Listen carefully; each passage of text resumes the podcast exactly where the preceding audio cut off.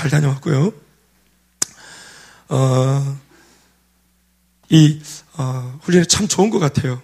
청소년과 어린이 훈련이 참 좋은 것 같아요. 저 개인적으로도 그렇고 또 함께 했던 분들이 다 이구동성을 하는 말들이 우리가 보통 이제 1년에 한 컨퍼런스까지 한 7번을 가거든요. 7차례. 한 번 가면 다 알다시피 월화수목까지 하루에 한 15시간 혹은 18시간 집회를 합니다.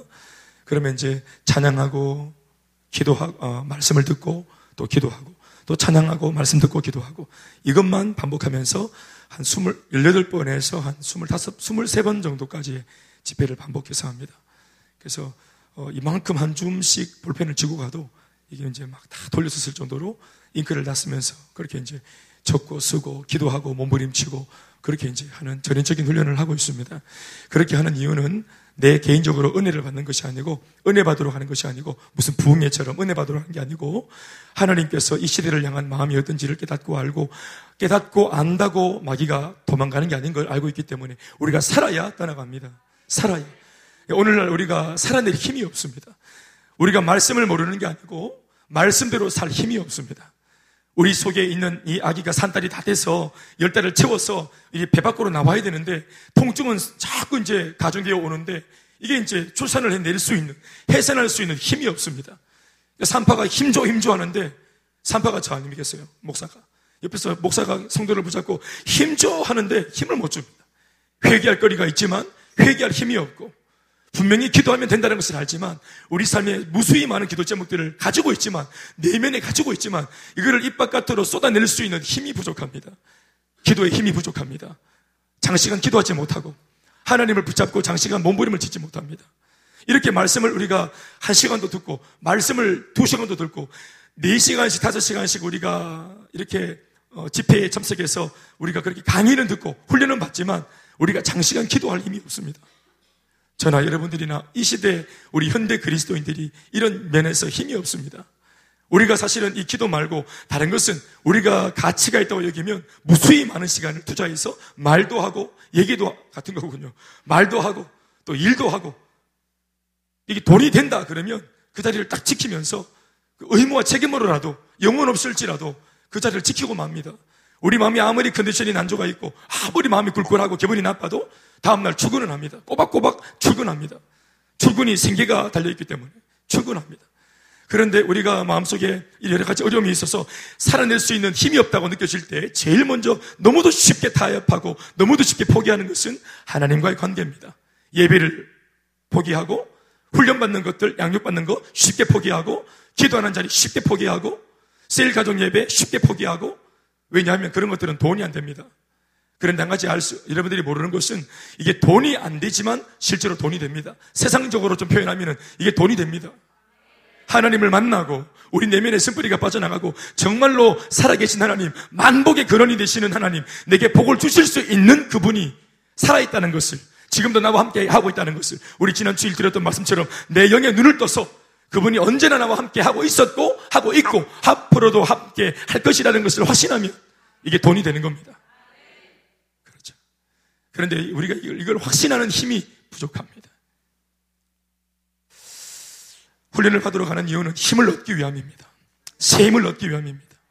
그래서 멈추어 있던 심장이 조금 더 고동치고 박력 있게 고동치고 마치 천, 천 미터를 달려온 사람처럼 헐떡헐떡 거리면서 그냥 적당히 뛰고 있던 심장이 뭔가 충격을 받은 것처럼 펄떡거리며 뛰는 이 비전 심장.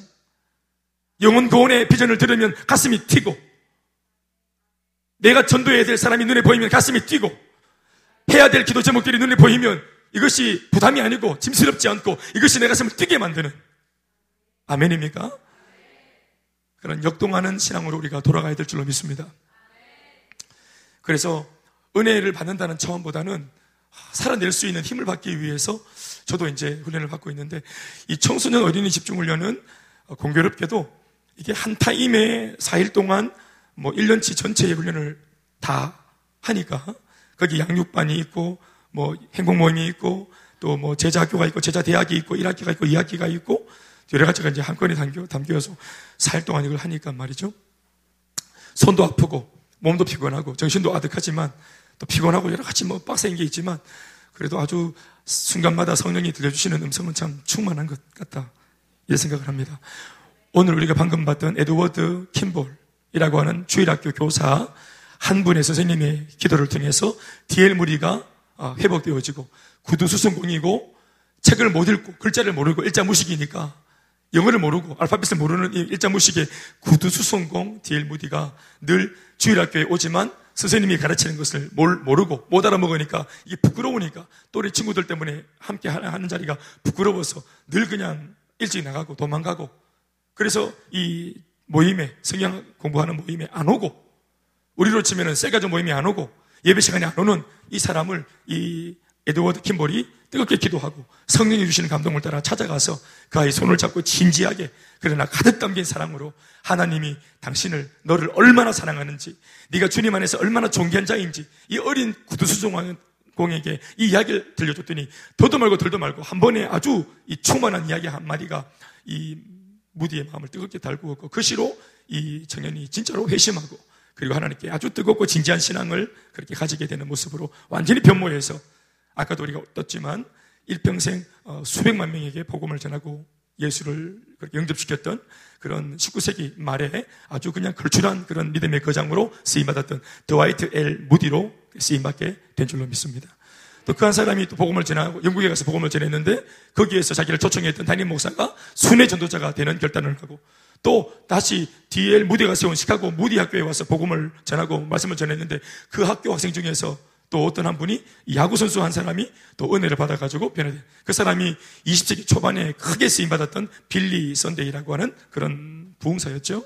그러니까 이 한 사람들이 한 명의 사람이 자기의 생애를 다 살고 심지어 자기와 같은 비전으로 살아가겠다고 말하는 재생산의 열매를 맺었던 이런 아름다운 재생산의 릴레이를 우리가 오늘 영상을 통해서 본 것입니다. 심지어 그것이 이제 20세기 어, 전체를 놓고 아주 어, 참 복음 전도자로 전 세계적으로 쓰임 받았던 빌리 그레함을 또 만나게 하고 또 이러한 모양 저런 모양으로 이런 영적인 거장들을 배출하는 이 첫 번째 기도의 첫 단추가 바로 무명의 에드워드 킴벌이라고 하는 주일학교 선생님의 기도와 포기하지 않는 집념 때문에 가능한 인 줄로 믿습니다. 주일학교 학생들에게도 선생님에게도 셀 교사들에게도 적용이 되는 메시지지만 오늘 한 영혼을 품고 영혼을 품고 있는 셀 리더 또 셀 리더가 되고자 하는 또 우리 인턴들 그리고 오늘 하나님의 부르심 앞에 동일하게 앉아 있는 우리 모두에게 주시는 생명의 말씀이라고 생각합니다. 어, 저도 개인적으로 참 회개를 많이 하는 그런 3박 4일이었고 또 개인적으로 또 은혜 받도록 한 것은 아닌데 은혜는 기본적으로 받는 거니까 많은 것을 결단하고 또 깨닫는 시간이었습니다. 그래서 오늘 제가 은혜 받고 온 첫 주간에 또 제가 개인적으로 어, 강사 목사님으로부터 또 은혜 받고 또 제가 마음으로 결단하고 또 적어온 노트가 있는데요. 이 노트에 있는 내용들을 좀 어, 내용으로 함께 이 마음들을 여러분과 같이 공유하고 이 밤에 기도하길 원합니다. 할렐루야. 또 제가 또 먹어왔으니 음미세가 되어서 먹어왔으니까 또 이제 제가 토해서 내놔야 되겠나 생각합니다. 할렐루야. 인생을 공수의 공수라고, 공수거라고 했습니다. 공수의 공수거. 빈손으로 왔다가 빈손으로 가는 나그네 인생. 그러니까 어차피 빈손으로 왔다가 빈손으로 가는 거니까 무슨 애착심을 가지고 뭐 그렇게 죽을 똥 살똥 이 땅에서 그렇게 가지 마라.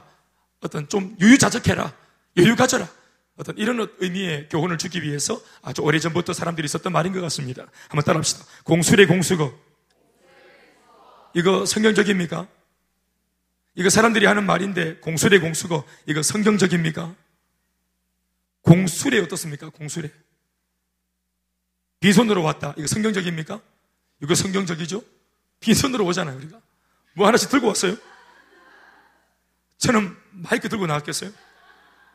우리 다 공수래 맞아요 빈손으로 태어나지 그렇죠? 악으로 깡으로 살려고 빈손으로 다 태어나지 그런데 중요한 것은 공수거 비록 공수레로 왔지만 인생을 한 평생 한 80평생 살면서 인생이 주님 앞에 다시 돌아가야 되는데 주님 앞에 다시 돌아가야 될 우리 인생이 공수거가 되면 안 됩니다.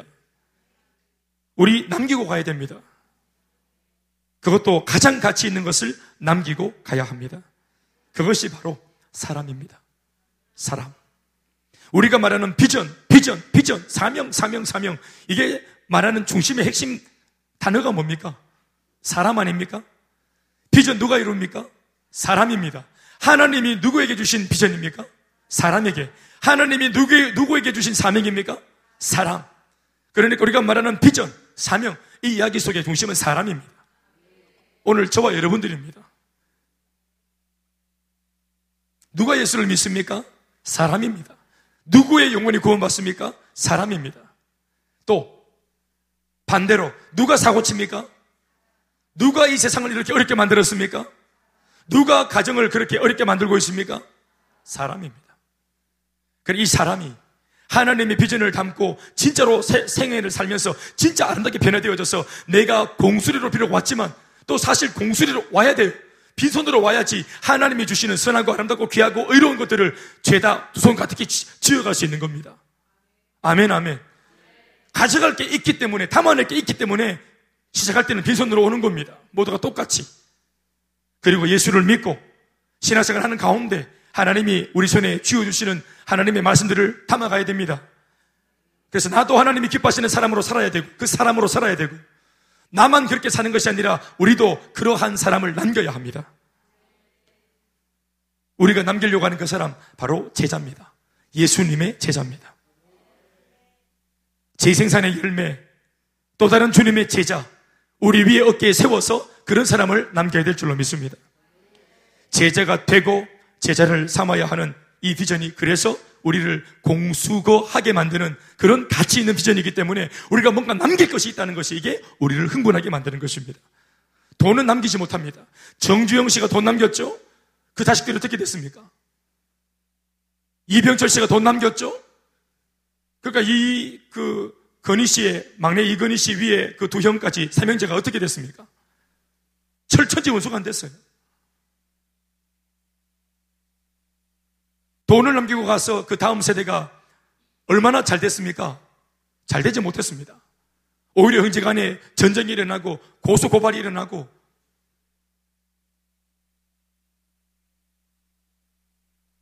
그러나 꿈을 남기고 가고 사명을 남기고 가고 비전을 남기고 가면 입장이 달라질 줄 믿습니다.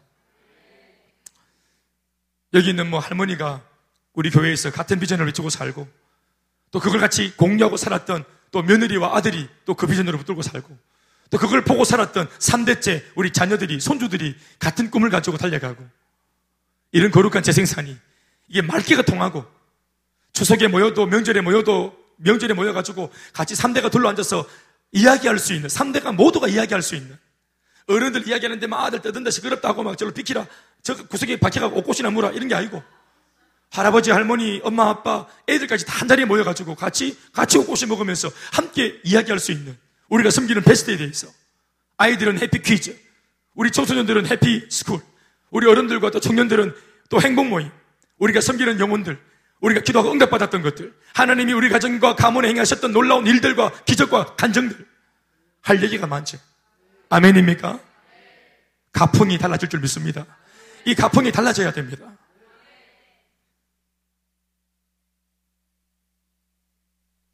저희 교회가 하고 있는 이 세계비전 두날개 프로세스, 또 청소년 어린이 두날개 프로세스의 핵심은 부흥의 비결을 배우는 것도 아니고 무슨 부흥시키는 교회가 잘 되고 사람들을 많이 끌어모으는 그런 기술과 skill을 배우러 가는 것도 아닙니다. 제자 삼아 다음 세대를 준비해서 전 세계를 복음화시키는 하나님의 비전을 이루기 위함인 줄로 믿습니다. 그래서 행복한 겁니다. 그래서 비록 우리 교회가 small하고 작지만 규모가 작지만 small size지만 비전은 크잖아요. 아멘, 아멘. 오늘도 아침에, 아침 일찍 전화가 와가지고, 인천에 있는 주한 무슨 제일교회에서 사모님이 전화 오셔가지고, 우리 청년들, 자기 청년들 대거, 이 교회는 큰 교회인데, 우리 청년들한테, 우리 청년들 사역하는 거, 셀 사역하는 거, 이걸 한번 배우겠다고. 좀 보낼 테니까 좀 배우게 해달라고. 언제 오시냐, 그러니까 8월 20 며칠로 온다 그래. 그 내가 안식월이라 그러니까. 그럼 안 되겠네요. 그래서 안 되겠다 했어요. 한편으로는 내가 안식월이라 다행이다 싶었어요. 다행이다 싶었어요. 도대체 소문이 어떻게 났는지 모르겠어요. 예. 여러분들이 뭐 잘못하고 있다는 게 아니라 너무 과대 포장된 소문이. 그 사모님이 하시는 말을 우리가 이걸 배우기 원한다고 막 말한 걸 들어보니까 내가 겁이 나더라고. 그래 내가 또 마침 물어보니까 안식일 겹쳤더라고. 그래 내가 그냥 날짜만 말해줬는데 사모님이 아이고 그러면 목사님 안 계시니까 안 되겠네요. 이렇게 나와서 나는 그냥 그럼 다음에 합시다. 나는 말을 했어요. 청년들 오해하지 말고요. 여러분들 내가 부끄러워하는 게 아닙니다. 근데 너무 확대 해석된 것 같아요. 그래서 소문난 잔치에 볼 게 없으면 안 되잖아. 여러분 주보 보셨어요? 주보? 주양계 셀셀 리더 박인찬, 아가페 셀셀 리더 박인찬, 오늘의 셀셀 리더 박인찬. 이러면 안 돼요. 이게 셀리더가 빨리빨리 지금 세워져야 돼. 교실이 어디 갔다 왔노, 이게? 소민이 또 어디 갔노? 기정이 어디 갔노? 그렇군요. 네가 다 보냈잖아. 네, 제가 다 보냈어. 네. 뭐 쓸만한 사람들 다 보내고. 그랬더니 더 쓸만한 사람들 주님이 보내주셨잖아요. 우리가 하는 것은 세계 비전을 꿈꾸는 것입니다. 2천이만 세계 비전. 2천 명의 셀리, 장단기 선교사와 2만 명의 셀리들을 세워서 우리는 세계 선교를 이렇게 하겠다는 것입니다. 아멘, 아멘. 2천 명의 셀리드가 있다는 말은 셀이 몇 개란 말입니까? 예? 2천 명의 셀리드가 있다는 말은 우리 교회 셀이 몇 개란 말입니까? 그때 가면 셀이 2천 개란 말. 한 셀에 몇 명이 모입니까? 여섯 명. 그럼 계산해 보세요. 나는 어려우니까. 이 쪽 수가 중요한 게 아니라 이렇게 모여 있는 사람들이 우리 교회로 친다면 분명히 우리 교회 교인이라면 양육반에 있든지 제자학교에 들어 있든지 제자 대학에 들어 있든지 무슨 말인가 하면 적어도 이 많은 사람들이 우리 교회 안에 있다면 적어도 그냥 왔다 갔다 그냥 예배만 드리는 사람은 안 될 거라 이 말입니다. 아멘입니까? 어떠한 모양새든지 그들이 비전을 알고 물론 삶으로 사는지 못 사는지 그 문제겠지만 그래도 적어도 비전을 알고 있고 공감을 할수 있고 동의를 할수 있는 사람들 혹은 그 이상의 사람들, 사는 사람들. 아멘이십니까? 그러니까 이런 교회가 되면 교회가 이런 식으로 성도들을 통해서 힘을 얻으면 이 교회는 힘을 가지고 있는 교회는 세상을 도전할 수 있습니다. 교회가 왜 힘을 가져야 됩니까? 세상을 도전할 수 있기 위해서입니다. 세상이 강합니다, 여러분. 마귀가 지금 득세합니다. 불순종의 아들들이 득세합니다. 세상의 힘이 강력합니다. 불신의 힘이 강력합니다. 교회가 옴짝달싹 못합니다. 이단의 힘이 대단합니다, 여러분. 그러나 건강한 교회, 장자교회라고 말하는 이런 교회들이 오히려 쪽수도 못 씁니다. 힘을 못 씁니다. 교회는 힘을 가져야 됩니다. 성령 충만이 교회 힘 아니겠습니까? 성령 충만한 성도들이 모여 있으면 그 교회는 성령 충만한 교회가 되는 것입니다. 내가 왜 건강해야 되나? 내가 왜 성도를 머무면 안 되는가? 여러분, 이거 참, 여러분들이 생각을 잘 해야 됩니다. 어떤 분은, 나 이런 말 부담스럽다. 난 그래서 이렇게 외치지 않는 다른 교회 가겠다. 여러분 보십시오. 하나님은 살아계십니다. 여러분, 교회에서 가르치든 가르치지 않든 우리가 말하는 이, 이 비전은 김대현 목사의 철학이 아니고 김성근 목사님의 철학이 아니고 그 누군가의 철학이 아니고 이게 성경적입니다. 전 세계를 보고만 하자는 거. 너희는 가서 모든 민족으로 제자를 삼자는 거. 아버지와 아들과 성령 이름으로 세례를 베풀고 제자 삼고 가르쳐 지키게 하자는 거. 온 복음으로 온 천하 만면에게 복음을 전하자는 거. 십자가와 부활의 증인이 되자는 누가 복음의 고백들. 내 양을 먹이라고 말씀하신 주님의 요청들. 성령이 임하면 권능받고 예루살렘 온주대 사마리아와 땅까지 이르러서 내 증인이 될 것이라고 말씀하신 그 주님의 요청들. 사랑하는 여러분, 또 바울이 한평생 살았던 그 삶, 열두 제자가 삶으로 보여줬던 그들의 삶의 내용, 예수 믿고 어떻게 사는 것이 황건한 삶인지를 온 믿음의 거장들이 삶 전체로 보여줬지 않습니까? 성경 속에 있는 인물 말고 성경 속에 말고 성경을 박차고 나와서 복음의 영향을 받은 이 시대의 믿음의 거장들, 짐 엘리엇 같은 사람들, 또 주기철 목사님이나 김익도 목사님이나 손영원 목사님이나 오카는 목사님이나 수많은 우리나라에 이름 없는 수많은 그 믿음을 지키기 위해서 신자 참배를 거절하고 순교당했던 무명의 많은 성도들 그들이 삶 전체로 말했습니다. 영원한 천국이 진짜로 현실이라고.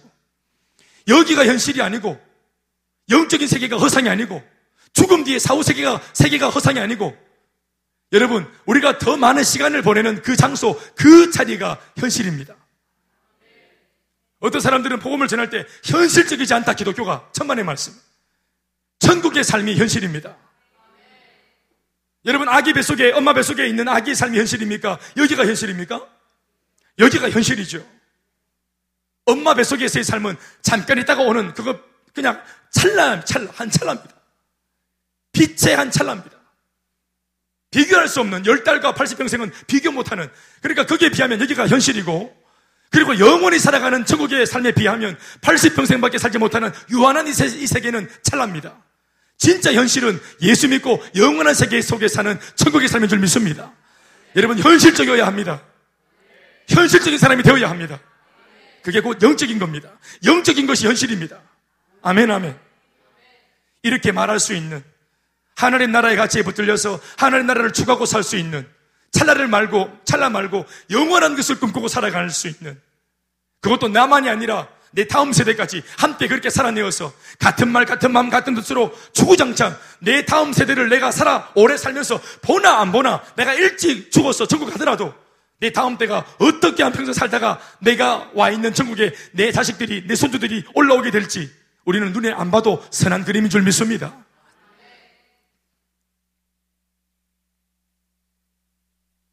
예수님의 제자를 우리가 또 되어지고 그런 제자를 세워야 한다고 하신 메시지에 저도 개인적으로 들으면서 아멘을 했고 그래 맞아. 이 삶이 맞지.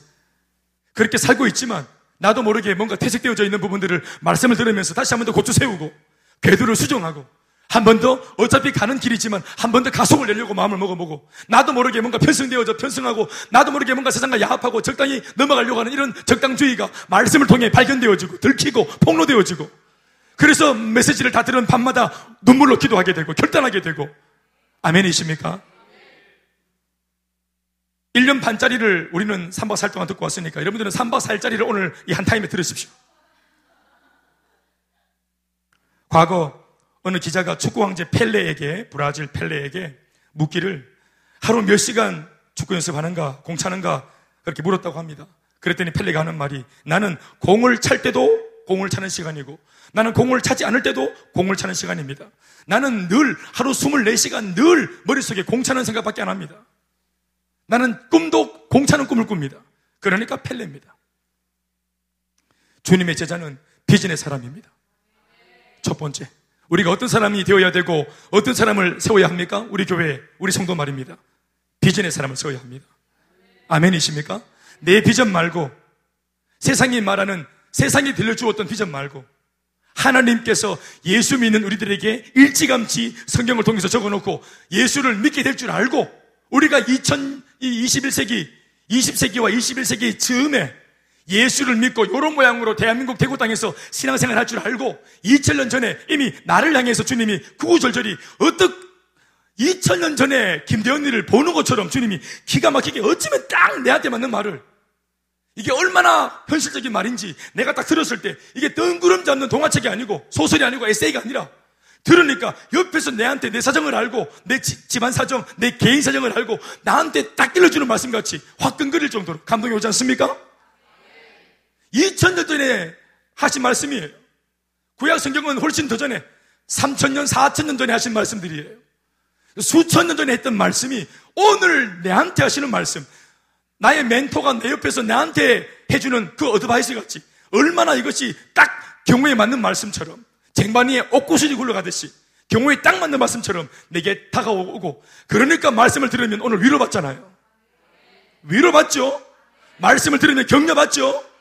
들으면 힘이 막 솟아오르죠? 다 때리치아프라 모르겠다 하고 포기하려고 했던 낙심한 마음이 말씀 들으니까 정신이 번쩍 들죠? 신기하지 않습니까? 이게 뭐예요? 말씀이 살아있다는 거예요. 말씀이 살아있다는 것이 그 말입니다. 주님이 말씀하십니다. 네가 예수 믿을 줄 알고 내가 예수 믿을 줄 알고 주님이 말씀하십니다. 아니 그 얘기를 2000년 동안 하셨습니다. 예수님의 제자가 되어야 한다고. 꿈을 축구를 꿈꾼다 안 합니까? 저도 축구 좋아하지만 꿈까지는 안 꿉니다. 꿈꿀 게 얼마나 많은데 그런 걸 꿈꿔요. 주님의 제자는 비전의 사람입니다. 비전을 꿈꾸는 사람입니다. 뼛속까지도 제자인 사람은 펠레 못지않게 하루 24시간 온통 우리의 스승 대신 예수님의 비전만을 생각하고 추구하고 쫓으며 살게 되는 것입니다. 아멘이십니까? 그래서 그것을 꿈꾸기 때문에 이 꿈이 이루어지면 황홀한 것입니다. 그래서 한 영혼이 돌아올 때 기쁜 것은 그것이 나의 비전이고 꿈이기 때문에 그 꿈이 이루어졌기 때문에 어떤 사람들은 새 영혼이 돌아올 때 행복 몸이 열려가지고 예수 영접했다는 말을 영접을 할 때 이걸 그렇게 막 그냥 동네방네 막 이렇게 보고하면서 기뻐하는 겁니다. 그런데 어떤 사람들은 예수 영접했다. 뭐 할 수도 있지 뭐. 뭐 그게 뭐 대수가 감동이 없고 감흥이 없습니다. 그게 뭔지 모르기 때문에. 그게 자신의 꿈이 아니기 때문에 그렇습니다. 그러나 이것이 꿈이고 이것이 비전인 사람은 이 꿈이 이루어지고 비전이 이루어지는 때 흥분합니다. 감격합니다.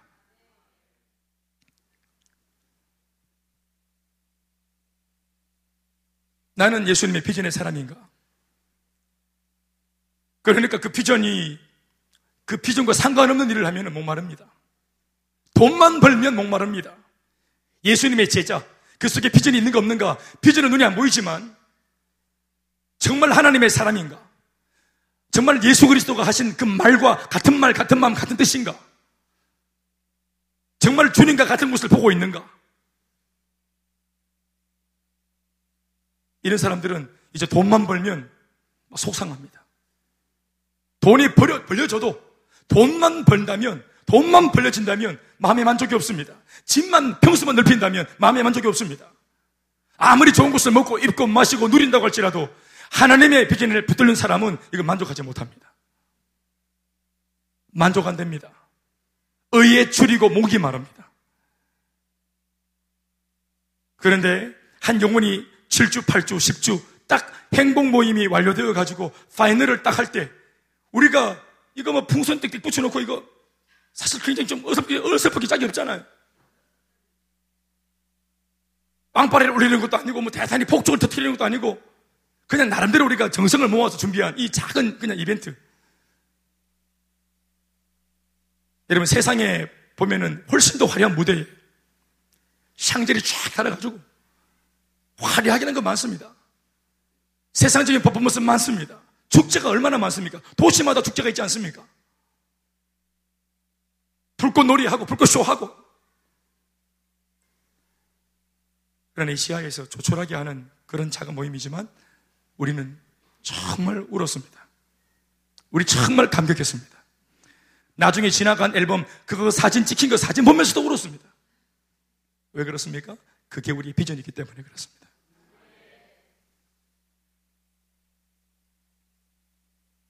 두 번째는 예수님의 제자는 예수님을 사랑하는 사람입니다.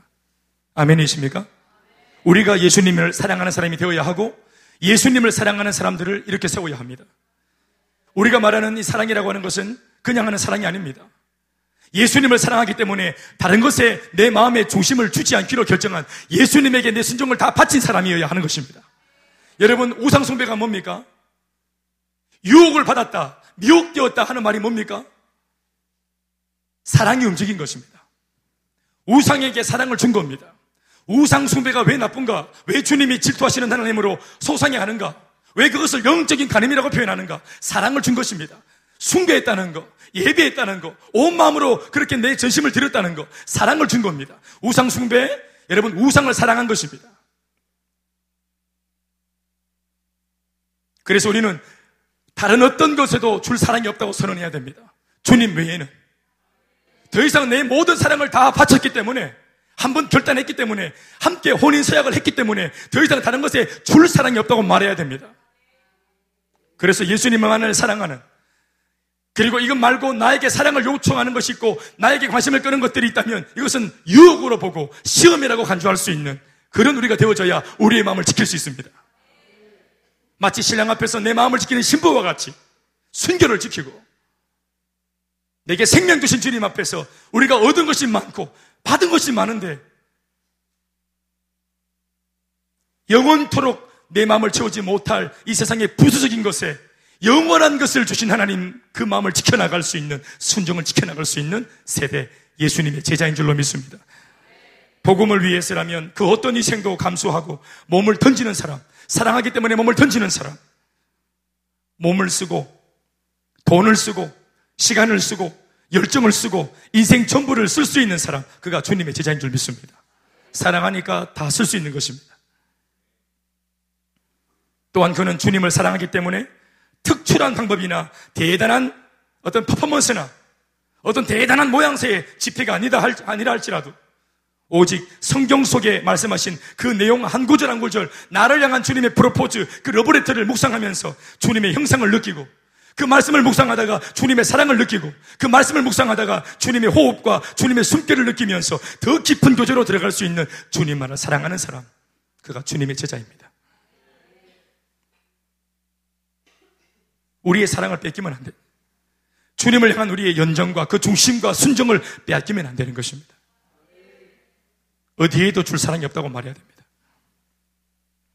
우리는 오늘 사도락과 메사카 벤노고 이야기를 들었습니다. 다니엘 선대 다니엘은 잠시 빠져 있지만 다니엘의 아주 가까웠던 세 친구 삼총사 사드락과 메사카 아벤노고입니다. 동년배 친구입니다. 그들은 바벨론의 포로 가운데 있었습니다. 바벨론이라고 하는 강력한 초강대국에 그들이 신흥 초강, 초강대국이죠. 신흥 세력들입니다. 해안가에서 갑자기 일어난 세력들입니다. 이 바벨론 세력에 의해서 이 이스때까지 하나님의 백성이기 때문에 하나님께서 물심양면으로 영적으로 지켜주시고 보호하셨던 이스라엘 서민이었는데 그들이 끊임없이 하나님의 사랑을 받으면서도 몰지각하고 배은망덕해서 하나님의 은혜를 없이 여기고 형식적이고 아주 그냥 습관적이고 화스카되어져 있는 죽은 예배를 드리고 하나님을 만으로 여겼을 때 하나님께서 그들 모두를 바벨론에 던져버렸습니다. 그때 포로기로 끌려왔던 죽을 사람은 다 죽고 남아서 살아있는 사람들은 다 포로로 끌려왔습니다. 물론 그 중에도 이제 그 양쪽 가운데 이제 남아있는 잔재하는 사람들 몇, 몇 명도 있었지만, 얼마, 얼마가도 있었지만 거의 다 죽고 거의는 포로로 끌려왔습니다. 그 포로로 끌려왔던 무리 가운데 다니엘과 사드라과 메사카 아벤드고 이 아이들이 있었습니다. 이 아이들입니다. 그래봐야 나이가 한 14살에서 17살 정도로 추정되어지는 얼 아들입니다.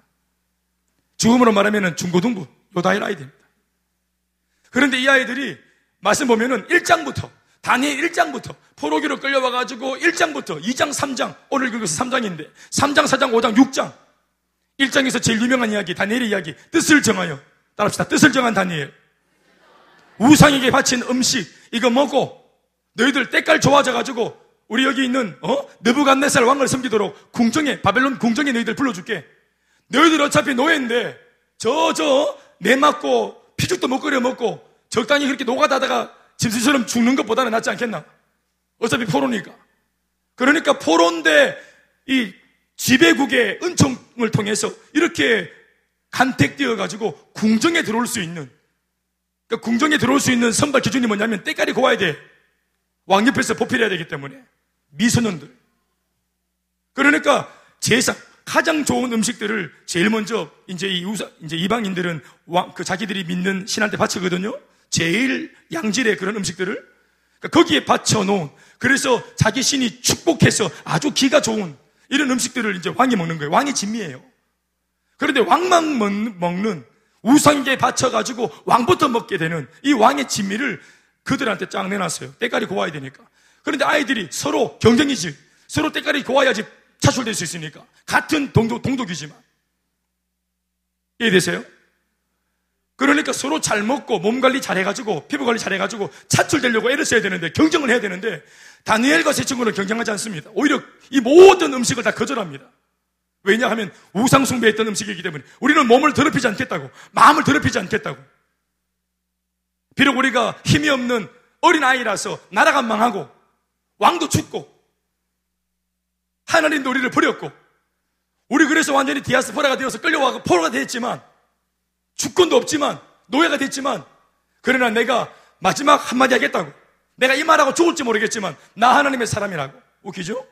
여러분 바벨론 포로기가 뭔지 아세요? 하나님이 그들을 버린 겁니다 이스라엘을 벌하기 위해서 하나님이 이걸 다 징계하기 위해서 바벨론 이방인한테 줘버린 거예요 포로로 하나님이 줬어요 징계로 하나님이 나를 버렸는데 내가 하나님을 거둘 필요 있어요? 지금은 여러분 비상시국입니다. 제사장도 타락했고 선지자도 타락했고 왕도 타락했고 내노라 하는 기라성 같았던 모든 기성세대 그 신앙이 있었다고 말했던 사람들이 알고 보니까 다 믿음이 거품이었어요. 개차반이었어요. 교회가 엉망진창이었어요. 그래서 난리통에 나라가 망했어요. 그런데 세상에 누구도 믿음을 보이지 않는 그 상막한 시대 가운데 14살짜리, 15살짜리 이 중삐리 고삐리들이 뜻을 정해서 우리는 우상숭배하지 않겠다고. 우리는 왕의 진미를 먹지 않겠다고. 이거 거절한다는 것 자체가 이미 끝난 겁니다, 이거. 이걸 그냥, 아, 이게 하나님의 은혜인갑다. 이걸 그냥 신앙인 것처럼 또 이렇게 그냥, 어? 꾸며대가지고 주님께 감사드리고 왕의 진비 그냥 막 먹고 이거 어차피 뭐 하나님께 사시는 일이 아니냐면서 얼마든지 축복으로 둔갑시키고 응답인 것처럼 둔갑시켜가지고 자기를 합리화하고 얼마든지 합법적으로 그 우상에게 드려진 재물을 먹을 수도 있는 거예요. 하나님이 이렇게 하셨다면서 오늘날은 이렇게 하나님 일하시는 갑다 하면서 그런데 이 어린아이들이 보수적이에요. 어린애들이 부모도 신앙 다 버렸는데 이 어린애들이 다니엘서 1장부터 18절에 보면은 다니엘이 뜻을 정하여 왕의 진미와 포도주를 먹기를 거절했다. 이래 나옵니다. 거절하는 신앙. 유혹을 거절하는 신앙. 나한테 유익이 되고, 나한테 돈이 되고, 내 안나를 보장해주는 마치 축복처럼, 마치 응답인 것처럼 그렇게 포장되어져 있는 이러한 그림과 이러한 손짓 속에서도 그들이 거절할 수 있는 거예요. 더 좋은 연봉, 더 좋은 자리, 더 좋은 위치, 더 화려한 어떤 그런 어떤 역할들. 회사에서 또 이러한 저런 여러 가지, 이러한 곳에서 우리에게 단 한 가지 너 교회는 다니지 마라. 이 모든 걸 다 줄 테니까 너 그런데 신앙생활 옛날처럼 그렇게 하려고 하지 마. 하지는 마라. 그러니까 세상적으로 볼 때는 이 화려한 것에 비하면 예배 안 드리는 거, 무슨 뭐 셀카전 모임에 안 가는 거, 뭐 전도 안 하는 거, 사명대로 안 사는 거, 선교 안 하는 거, 이게 정말 밑에 때만큼도 못한 거예요. 세상이 줄 수, 주는 이름 화려한 것에 비하면. 이거 얼마든지 하나님과의 약속 거절하고, 지금은 잠시 이것을 응답으로 받을 수 있는 거 아니겠어요? 또, 그렇게 한다고 지금 망해버린 나라를, 나라 가운데 누가 뭐라 하겠어요? 지금 그 시대 가운데, 그 시대 가운데 누가 신앙 지켜요? 아무도 신앙 안 지켜요. 보는 사람도 없고, 봐도 할 말도 없고, 그런데 그러한 모든 기준이 무너져 있는 세대 속에서 이 아들이, 이 애들이 믿음을 지켜요. 하나님이 우리를 버렸어도 나는 하나님을 버리지 않겠다는 거예요. 부모가 저버린 신앙이지만 나는 저버리지 않겠다는 거예요. 왕도, 제사장도, 서지자도 저버리고 무너뜨린 신앙이지만 우리는 지키겠다는 거예요. 그래서 뜻을 정하고 왕의 지미를 거절합니다. 내가 잘 될 수 있는 기회를 포기한다 이 말입니다. 여러분 이거 어디서 온 겁니까? 이 거절하는 신앙 어디서 온 겁니까? 바벨론 포로기에 와가지고 갑자기 성경 공부한 겁니까? 노예들끼리 있으면서 갑자기 저 지하에서 감옥에 갇혀 있으면서 갑자기 무슨 뭐 양육받은 겁니까? 포로기 가운데 거절하는 신앙이 발견되었어요. 이들의 신앙은 언제부터의 신앙입니까? 바벨론 포로기에 오기 전부터 이스라엘, 평범한 이스라엘 그 일상생활이 진행되어지는 그 과정 속에서부터 이미 이 아이들은 예비되어 있고 준비되었던 아이들입니다. 가정에서 했는지 모르겠어요. 아니면 이 아이들이 다녔던 교회에서 오늘, 오늘날로 말한다면은 이 아이들이 다녔던 주일학교 교사가 어떤 에드워드 킴벌처럼 특심한 마음을, 마음을 가지고 있는 그런 정말 깨어있는 교사를 만났는지 모르겠어요. 잘 보세요, 여러분. 제가 정말 묵상하다가 깨달은 게 뭐냐 하면, 여러분, 다니엘서만, 다니엘서만이 유일하게 바벨론 포로기 70년 동안의 포로기 과정 속에서의 이스라엘 백성들의 모습을 적어놓은 기록한 말씀이에요. 다른 모든 말씀들은 바벨론 포로기 70년 전이나 또 이제 귀환에서 돌아오는 70년 이후의 상황을 기록하고 있어요. 느헤미야도 포로기 이후의 이야기입니다. 에스라서 다니엘, 다니엘, 저, 저, 다 바벨론 포로기 이후의 이야기입니다. 그런데 유일하게 바벨론 포로기 70년 동안에 이스라엘 백성들이 어떻게 살았는지 성경 전체가 침묵하는데 유일하게 다니엘서만 적고 있습니다. 그런데 그 다니엘서를 들여다보면 노예로 끌려갔던 모든 기성세대들은 전부 다 침묵하고 전부 다 야합했습니다. 소망이 없고 포로니까. 그런데 유일하게 이 내, 내 친구 청년 4명이 이 청소년 4명이 적 적진에 들어가서 포로란 이름으로 있는데도 마치 자기들이 주인인 것처럼 활기를 치면서 믿음으로 이 막 느가 부간 느부간네살 또 수많은 관료들 전부 다 막 뒤통수를 치면서 막 아주 그냥 멋지게 성전보를 울립니다. 보란 듯이. 안 통해요. 바벨론의 힘에 이런 어떤, 이런 어떤 힘의 내용들이 안 통해, 안 통해. 얘네들한테 안 통해요. 급박을 하고, 협박을 하고, 손해를 끼치고, 공조해가지고 막 몰아붙이고, 사자굴에 집어넣고, 또 풀무불 속에 막 집어넣고, 풀무불 온도가 1650도입니다. 고로, 용광로, 포스코 가보셨어요? 쇠 녹이는 온도 1600, 1650도. 팝콘 튀기는 온도 98도. 물 끓는 온도 100도. 온도 1650도. 1650도. 그것도 평소보다 7배나 더 뜨겁게 만들었던 풀무불. 그렇게 협박하고 실제로 막 그 구렁텅이에 집어 넣었는데도 이들은 거절합니다. 아닌 것은 아니라고 말합니다. 그러니까 이게 바벨론에 들어가서 갑자기 나온 신앙이 아니고 이전부터 수많은 사람들은 건너들어 가지고 왕을 주목하고 선지자를 주목하고 그 당시 선지자들은 저보다 타락했어요. 또 타락한 제사장을 주목하고 시대에 걸출한 대단한 야단스러운 신앙적인 퍼포먼스를 하고 막 그냥 폼 잡으면서 뭐 대단히 예수 믿는 것처럼 폼 잡는 사람들에게 주목했지만 이 다니엘과 사드락과 아벤느고 메삭 이런 네 명의 친구들은 그냥 동네 저 변두리 어, 이름 없는 이런 뭐 어? 대구에 저 경산에 어떤 이런 지하에서 드리는 예배 드리는 이런 근수방생 교회 같은 이런 교회에 어린 주일학교 학생들이었어요. 그렇지만 대단한 아이들이었어요. 그런데 나라가 딱 망하고 난세가 되어지니까 난세에 영혼이 난다는 것처럼 기성세대, 그렇게 폼을 잡던 기성세대들은 전부 다 거품이었다는 것이 들통났고 폭로되었고 오히려 이전에는 이름 없이 무명으로 지나 스쳐 지나갈 뻔했던 이 네 친구가 바벨론 포로기에 딱 들어오니까 빛나기 시작하는 겁니다. 준비되면 하나님이 쓰시는 것입니다. 포로기가 올 줄 알았을까요? 이거 미리 준비된 퍼포먼스입니까? 안 그렇습니다. 다니엘과 사드락과 메삭과 아벤노고는 어쩌면 그들은 선지자도 아니고 제사장도 아니고 왕도 아닙니다. 왕족도 아닙니다. 그런데 무명의 그냥 평범한 평민들입니다. 이, 이 친구들이 예수를 뜨겁게 믿었는데 하나님 뜨겁게 믿었는데 이렇게 보석처럼 한 시대를 대표할 수 있는 이런 믿음이었으면서도 그냥 어리다는 이유 때문에 지방 출신이라는 이유 때문에 그냥 지나갈 묻힐 뻔했어요. 그런데 환란이 오고 시대가 어두워지니까 이들의 믿음이 진가를 발휘했다 말입니다. 내가 볼 때는 이 바벨론 포로기가 이스라엘 백성들한테 와야 됐을 필요가 있었던 겁니다. 바벨론 포로기의 의의가 뭘까요? 거짓을 규명한 겁니다. 시금석처럼 진짜와 가짜, 진위를 가진 가린 겁니다. 환란이 와야지 진위가 갈라집니다.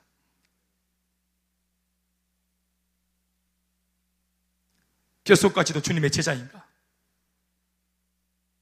바벨론이 몰려오고 사단이 환경을 통해서 우리를 사자굴로 몰아넣고 사단이 여러 가지 경제 문제로, 건강 문제로, 관계 문제로 우리를 압박하고 사자굴로 몰아넣고 품을불로 몰아넣고 위기를 딱 만하니까 등 따시고 배부를 때 휘파람 불면서 적당히 취미 활동처럼 했던 신앙생활 전부 다 다 불타는 겁니다. 번아웃 되는 것입니다. 거짓된 신앙들. 흉내내는 신앙들. 기도가 베이스에 없는 신앙들. 정말로 영적으로 하나님과 교감하지 못했던 신앙들. 껍데기만 화려했던 신앙들. 이건 바람이 불 때 다 날아가는 것입니다. 그들의 이름이 아무리 화려해도 목사도 껍데기는 날아, 껍데기 목사는 날아갑니다. 아무리 장로라도 껍데기 장로 바람 불면 날아갑니다. 셀리더, 껍데기 셀리더 날아갑니다. 껍데기 국장, 바람 불 때 날아갑니다. 그러나 바벨론이 와도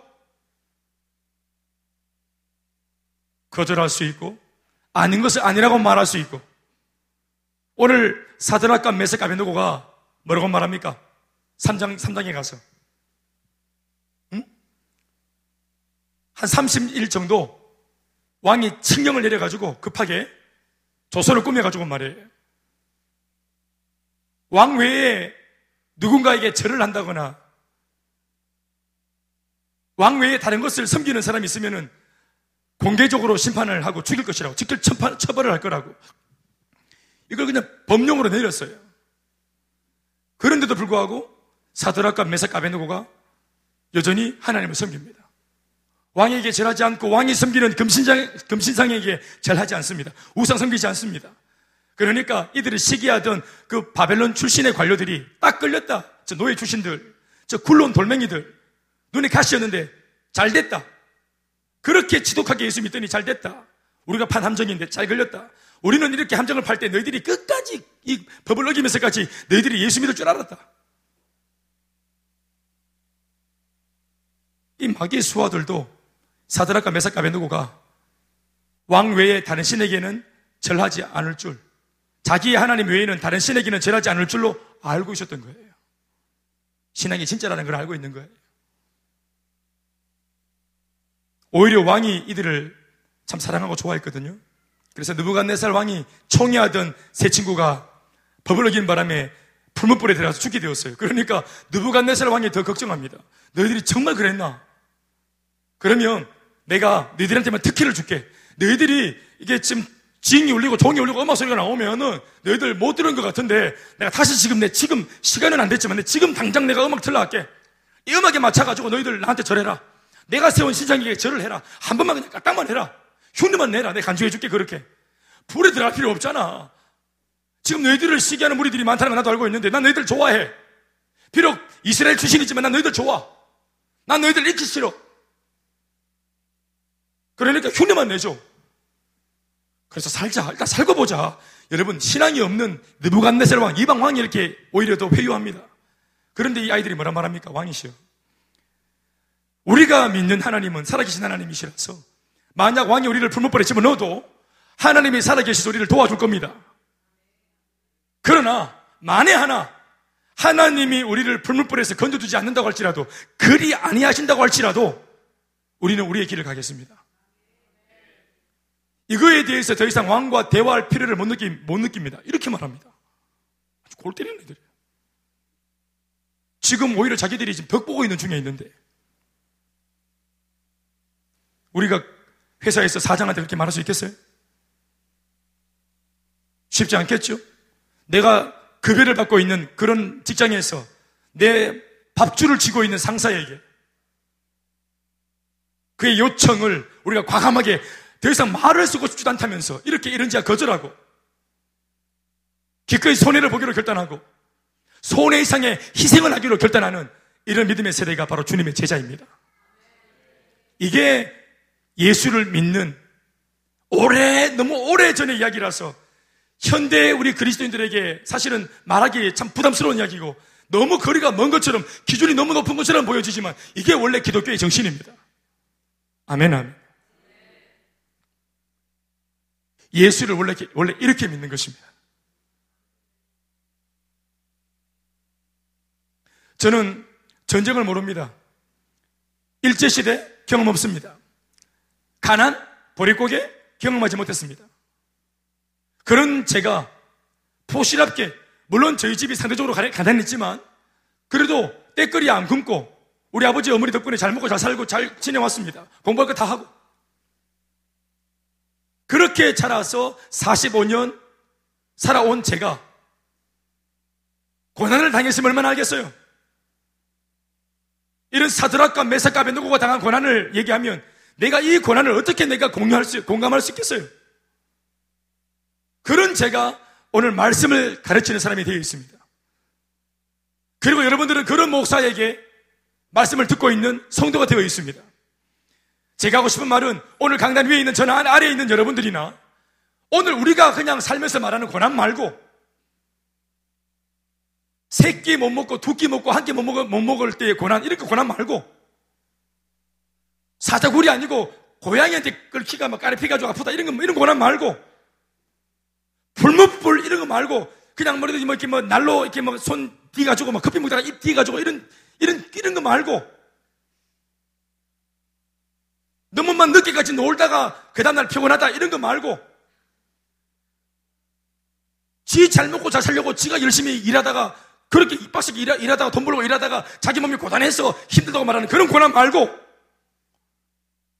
돈이 안 되고 유익이 없고 순전하게 주님을 위해서 고난당하고 손해보고 손해보고 난 뒤에 주님이 회복시킬 것이라고 하는 어떤 위로의 말씀도 없는 보장된 게 전혀 없는 주님이 나를 안 건져줘도 나는 내 길을 가겠다고 말하고 거절할 것을 거절하는 이런 믿음. 우리가 이런 다음 세대를 세우기 원합니다. 이게 제가 2, 3, 3박 4일 가운데 말씀을 드리면서 제가 깨우친 내용들입니다. 더불어 제가 기억나는 것이 이것입니다. 그러면 왜 지금 우리 가운데는 그런 사람이 없을까? 왜 그렇게, 어? 그런 우리 청소년들을 우리가 왜 갖지 못하고 있을까? 오늘 한국 교회는 왜 그런 사드락, 메삭, 아벤드고, 다니엘 같은 그런 아이들을 왜 우리 주일학교에서 보지 못할까? 그것은 교사로 있는 우리들이, 목회자로 있는 저 같은 사람들이, 다니엘과 사드락과 메삭과 아벤드고 같은 그런 교사나 그런 목회자가 아니기 때문입니다. 우리가 사자고를 두려워하기 때문에 사자고를 두려워하지 않는 세대를 일으키지 못하는 겁니다. 우리가 골리앗을 두려워하기 때문에 골리앗을 두려워하지 않는 다음 세대를 일으키지 못하는 것입니다. 우리가 왕의 진미와 포도주를 적당히 야합하고 손에 잡고 만지작만지작 그리고 쪼물딱쪼물딱 그리는 이런 약섭한 세대가 되었기 때문에 이것을 거절하는 세대를 일으키지 못하는 것입니다. 우리가 이런 아빠고 이런 엄마기 때문에 우리가 우리 아이들을 그렇게 키우지 못하는 것입니다. 그래서 회개가 되었던 것입니다. 저 개인적으로.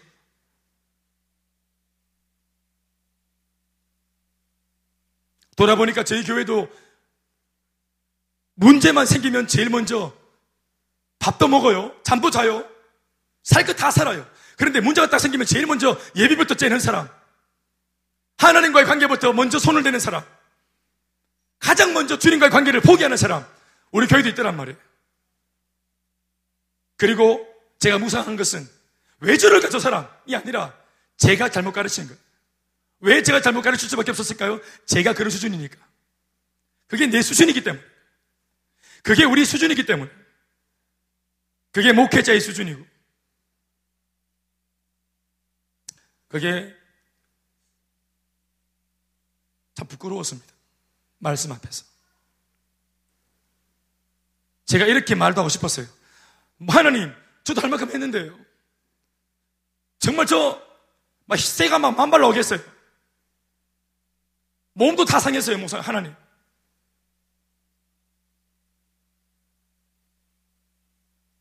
근데 그것이 하나님께서 하시는 말씀 앞에서 절대로 입 바깥에서 나도 좀 했어요라고 말할 수 없는 그런 부끄러움을 말씀 속에서 불러일으키는 것을 제가 느꼈습니다. 그리고 이 부끄러움이 결코 나쁘지 않다는 것을 알게 되었습니다. 깨닫게 하시는, 보게 하시는,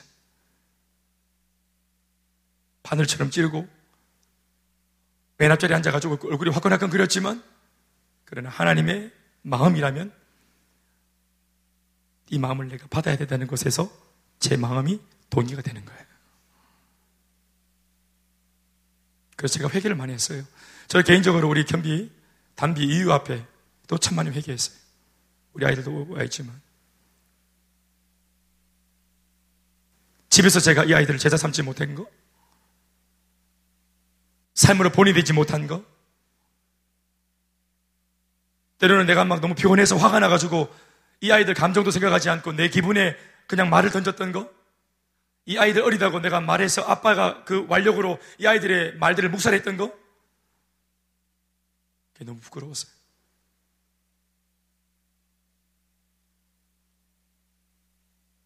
그래서 미안하다는 말을 너무 하고 싶어서 나는 빨리 집에 오기를 기다렸어요. 우리 아이들한테 미안하다는 말을 하고 싶었어요. 그리고 오늘 강대상에서 이 말을 전하면서 여러분들에게도 마찬가지. 오다일 아이들한테도 정말로 미안하고, 우리 주니어 아이들에게도 정말로 미안하고, 참 미안한. 내가 에드워드 킴벌이었다면, 우리가 디엘 무디였다면,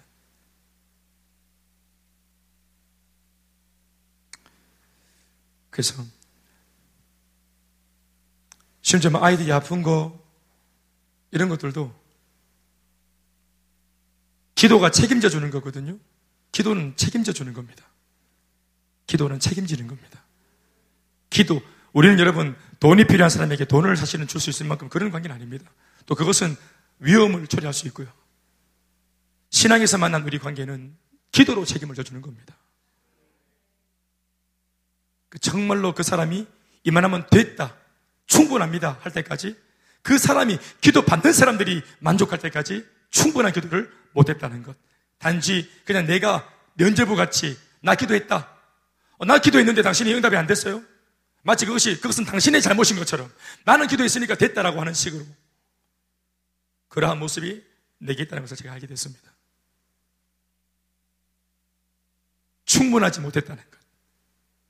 기도로 책임질 것처럼 책임지지 못했다는 것.